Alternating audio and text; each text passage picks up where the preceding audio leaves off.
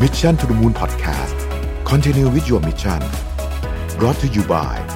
สีจันแป้งม่วงเจนทูคุมมันนาน 12 ชั่วโมง ปกป้องผิวจาก PM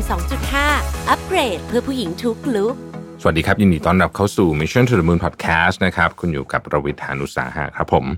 วันนี้จะมาชวนคุยเรื่องของ Cyber Security ครับ ซึ่งต้องบอกว่าเป็นประเด็นที่ใหญ่ตามขนาดของธุรกิจ ด้านเทคโนโลยี คือยิ่งเราทำธุรกรรมบนโลกออนไลน์มากขึ้นเท่าไหร่เนี่ยประเด็นเรื่องของ Cyber Security เนี่ยก็จะเป็นประเด็นที่มันใหญ่ขึ้นเรื่อยๆครับธุรกิจนี้เป็นธุรกิจที่เติบโตค่อนข้างเร็ว เพราะว่าเวลามีปัญหาขึ้นมาทีหนึ่งกับเกี่ยวกับ Cyber Security เนี่ยโอ้โห เรื่องมันหนักหนาสาหัสจริง ๆ นะครับปัจจุบันนี้ผมเชื่อว่าสิ่งที่เราเเจอทุกวันนะฮะคือการเชื่อมต่อเข้าสู่ระบบนะฮะผ่าน wireless อินเทอร์เน็ตผ่านอินเทอร์เน็ตที่บ้านที่ทำงานต่างๆนานาเหล่านี้ ระบบพวกนี้เนี่ยมันเป็นเรื่องที่ปกติมาก คือเราใช้จนเราเราไม่ได้นึกถึงด้วยซ้ำว่า ตอนนี้เรากำลังเชื่อมต่อกับอินเทอร์เน็ตอยู่นะครับ แต่สิ่งที่หลาย ๆ คนมองข้ามไปเนี่ยก็คือเรื่องของ Cyber Security นะฮะความปลอดภัยทางไซเบอร์เนี่ย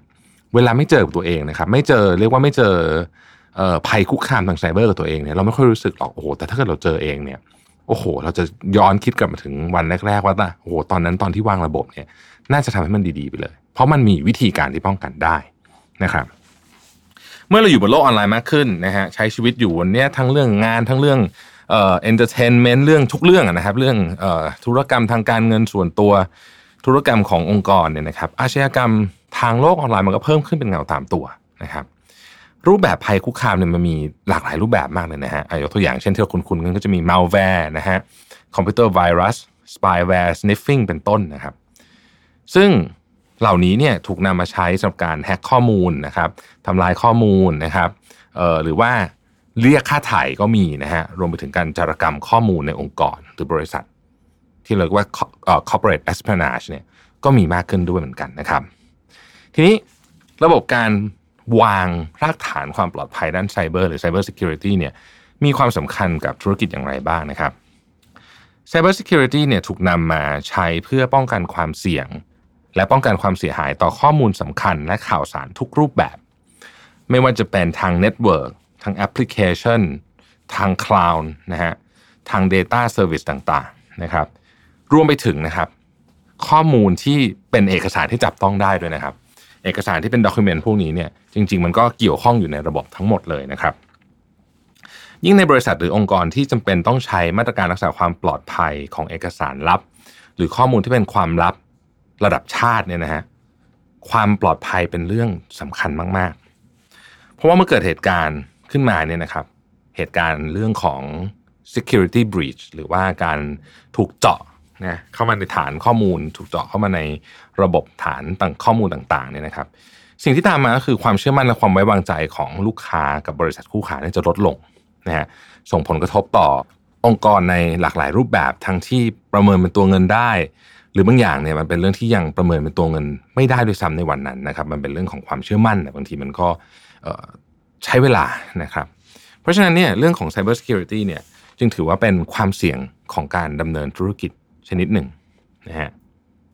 ทีนี้เวลาเราพูดถึงความเสี่ยงเนี่ยนะครับ เราก็ต้องมาดูกันว่าที่มาของความเสี่ยงเนี่ยมันอยู่ที่ไหนบ้างนะครับ มันมีเยอะมากครับ ข้อมูลที่อยู่ในสื่อโซเชียลนะฮะคอมพิวเตอร์ที่เราใช้อุปกรณ์ต่างๆนะครับพรินเตอร์อย่างเงี้ยนะฮะก็เป็นอุปกรณ์เน็ตเวิร์กชนิดหนึ่งนะครับ เพราะฉะนั้นพรินเตอร์ก็มีความเสี่ยงเหมือนกันนะฮะ เอ่อพรินเตอร์อาจจะเป็นของที่เรานึกไม่ถึงเลยว่าเอ้ยบางทีมันมันเป็นจุดที่อาจจะเป็นจุดรั่วไหลของเรา หรือจุดที่ทำให้ผู้ไม่หวังดีเนี่ยเจาะเข้ามาได้เนี่ยนะครับพรินเตอร์เป็นขั้นตอนสุดท้ายของกระบวนการการทำงาน ต่อให้เราลงทุนรักษาความปลอดภัยด้านข้อมูลในระบบคอมพิวเตอร์มากแค่ไหนก็ตาม แต่ถ้าไม่มีการรักษาความปลอดภัยในส่วนอย่างนี้เนี่ยนะครับ ก็จะเกิดช่องโหว่ด้านความปลอดภัยในงานเอกสารสำคัญสำคัญเป็นไปได้นะครับ แล้วก็เหตุการณ์แฮกพรินเตอร์เนี่ย มันเกิดขึ้นมาแล้วจริง ๆ นะฮะซึ่งเรื่องนี้เป็นเรื่องของการแฮกพรินเตอร์มากกว่า 50,000 เครื่อง เพื่อโปรโมทช่อง YouTube ของตัวเองนะครับ โดยแฮกเกอร์นิรนามที่ใช้ชื่อบน Twitter ว่า The Hacker Giraffe เนี่ยนะครับได้ทำการแฮกเครื่องปริ้นของเหยื่อและปริ้นกระดาษ ที่มีข้อความในเชิงว่าให้ unsubscribe ช่อง T series แล้วมากด subscribe ช่อง PewDiePie แทนเนี่ยนะครับ ซึ่งตอนนั้นช่อง T series เนี่ยกำลังมียอดผู้ติดตามเพิ่มขึ้น และแซงหน้าช่องพิวดิพายที่เคยเป็นช่องที่มีคน subscribe อันดับหนึ่งนะครับมาตั้งแต่ปี 2013เนี่ยนะฮะเรื่องนี้เป็นการแสดงให้เห็นว่าพรินเตอร์เนี่ยก็มีช่องโหว่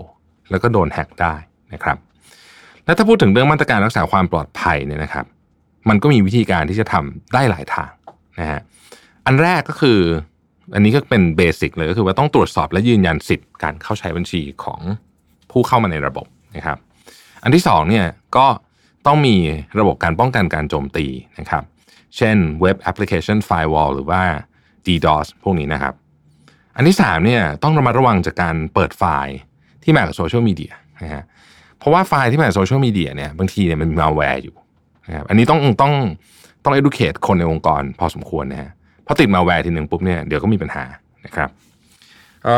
อันที่สี่นะครับตั้งค่าให้ระบบบันทึกเหตุการณ์การเข้าใช้ก็คือเป็น log ต่างๆเนี่ยนะครับ ไม่ต่ำกว่า90 วันนะฮะอันที่ห้าก็คือว่าเอ่อถ้าเกิดว่ามีเหตุการณ์นะฮะต้องสามารถประสานงานกับศูนย์รักษาความมั่นคงปลอดภัย ระบบคอมพิวเตอร์ของประเทศได้นะของ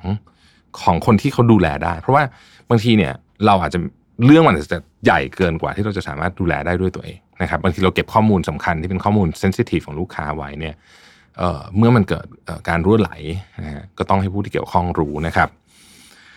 หรือในแง่กฎหมายนะฮะผมเชื่อว่าหลายท่านคุ้นเคยกับกฎหมาย PDPA นะครับซึ่งเดิมทีเนี่ยจะประกาศใช้ปีนี้นะครับ แต่เนื่องจากว่ามีวิกฤตโควิด ก็เลยเลื่อนบางส่วนบางส่วนไม่ได้เลื่อนทั้งหมดนะฮะเลื่อนบางส่วนเนี่ยไปประกาศใช้ปีหน้า PDPA เนี่ยก็ย่อมาจาก Personal Data Protection Act นะครับเป็นพรบคุ้มครองข้อมูลส่วนบุคคลในช่องทางสื่อเทคโนโลยีต่างๆนะครับ ซึ่งต้องบอกว่ากฎหมายฉบับนี้เนี่ยใครก็ตามที่ทำงานอยู่ในส่วนที่เกี่ยวข้องกับข้อมูลของลูกค้าต่างๆเนี่ยต้องศึกษาให้ดีนะฮะมันมีรายละเอียดเยอะมาก แล้วก็ต้องบอกว่าบทลงโทษค่อนข้างเข้มเข้มงวดเข้มข้นมากๆนะครับเเพราะฉะนั้นเนี่ยใครก็ตามที่ยังไม่ได้ศึกษา PDPA เลยนะอันนี้ต้องรีบทำแล้วนะครับ ศึกษาแล้วเนี่ยก็มันต้องใช้เวลาในการที่จะ implement กระบวนการที่จะป้องกันพวกข้อมูลพวกนี้นะครับ ทั้งหมดนี้ก็ถือว่าเป็นการป้องกันภัยคุกคามทางไซเบอร์ แต่ทางออกที่ดีที่สุดเนี่ยเราก็มีมาตรการหลายอย่างนะครับ ที่เราสามารถทำได้ เพื่อที่จะควบคุมที่ต้นเหตุนะฮะคือป้องกันที่สาเหตุเลยนะครับอะอย่างพรินเตอร์เมื่อกี้เราคุยกันแล้วว่าพรินเตอร์นี่ถูกแฮ็กได้นะครับ อุปกรณ์พรินในปัจจุบันเนี่ยมีการพัฒนาให้มีระบบรักษาความปลอดภัยกับเอกสาร หรือข้อมูลของผู้ใช้งานมากขึ้นนะครับ อย่างบริษัท HP ซึ่งเป็นหนึ่งในบริษัท ด้านเทคโนโลยีสารสนเทศ ก็มีนโยบายรักษาความปลอดภัยของผู้ใช้ในส่วนที่เป็นผลิตภัณฑ์พรินเตอร์ HP MPS นะฮะ HP MPS นี่ย่อมาจาก HP Managed Print Services นะครับ โดยพัฒนาระบบรักษาความปลอดภัยของเครื่องพรินต์อย่างเช่น บางบริษัทเครื่องพรินต์เนี่ยตั้งอยู่ไกลจากที่นั่งทำงานทำให้เกิดปัญหากับพนักงานหรือแผนกที่ต้องการสั่งพิมพ์เอกสารลับนะฮะหรือเอกสารสำคัญ ก็ คือคือสั่งพิมพ์แล้วอะกว่าจะเดินมาถึงนะฮะมีคนมาตัดหน้าเห็นไปก่อนอะไรอย่างนี้เป็นต้นเนี่ยนะครับ ซึ่งก็จะมีระบบ HP Access Control Secure Pool Print นะครับเวลาที่พนักงานหรือผู้ใช้จะสั่งพิมพ์เนี่ยต้องทำการยืนยันตัวตน โดยใช้บัตรพนักงานหรือ Smart Card สแกน QR Code นะครับหรือว่าใช้โทรศัพท์มือถือในการสั่งพิมพ์ก่อนนะเพื่อป้องกันไม่ให้เกิดเหตุอย่างที่ผมบอกนะครับมีคนเดินมาตัดหน้าไปเป็นต้น มีระบบ HP Jet Advantage Security Manager นะครับที่มีการติดตั้งกำหนดค่าและดูแลรักษาความปลอดภัยกับเครื่องพิมพ์นะครับแล้วก็ยังมีระบบ HP Capture and Route นะครับที่ติดตามและควบคุมการส่งต่อข้อมูลที่ผ่านการสแกนนะครับหรือว่าระบบ HP Universal Printer Driver ที่สามารถใช้รหัสล็อกข้อมูลเอกสารสำคัญได้อีกด้วยนะครับและเทคโนโลยีเหล่านี้เนี่ยก็ถูกนำไปใช้จริงในบริษัท หลากหลายมากบนโลกนี้นะครับ อย่างบริษัทที่มีชื่อเสียงมากๆอย่าง DreamWorks Animation ที่ผลิตภาพยนตร์ต่างๆ Animation มาให้เราดูกันมากมายเนี่ยนะครับ ก็ใช้ระบบนี้เช่นกัน เพราะว่าในส่วนของการผลิตอย่างนักวาดการ์ตูนเนี่ยจำเป็นต้องมีการสั่งพิมพ์ภาพจำนวนมากนะฮะภาพที่เขาสเก็ตช์ในหนังเนี่ยนะครับ ซึ่งต้องอาศัยคุณภาพของสีพิมพ์และปริมาณการพิมพ์แบบมโหฬารลองนึกภาพบริษัทแอนิเมชันนะโหต้องพิมพ์พวกนี้เยอะมาก แล้วก็นักเขียนเองก็ต้องคำนึงถึงความปลอดภัยด้วยนะครับ เพราะว่า อย่าง DreamWorks เนี่ยโอ้โห คงจะมีเรื่องลิขสิทธิ์มากมายก่ายกองเลยเนี่ยนะครับทางบริษัทก็นำ HP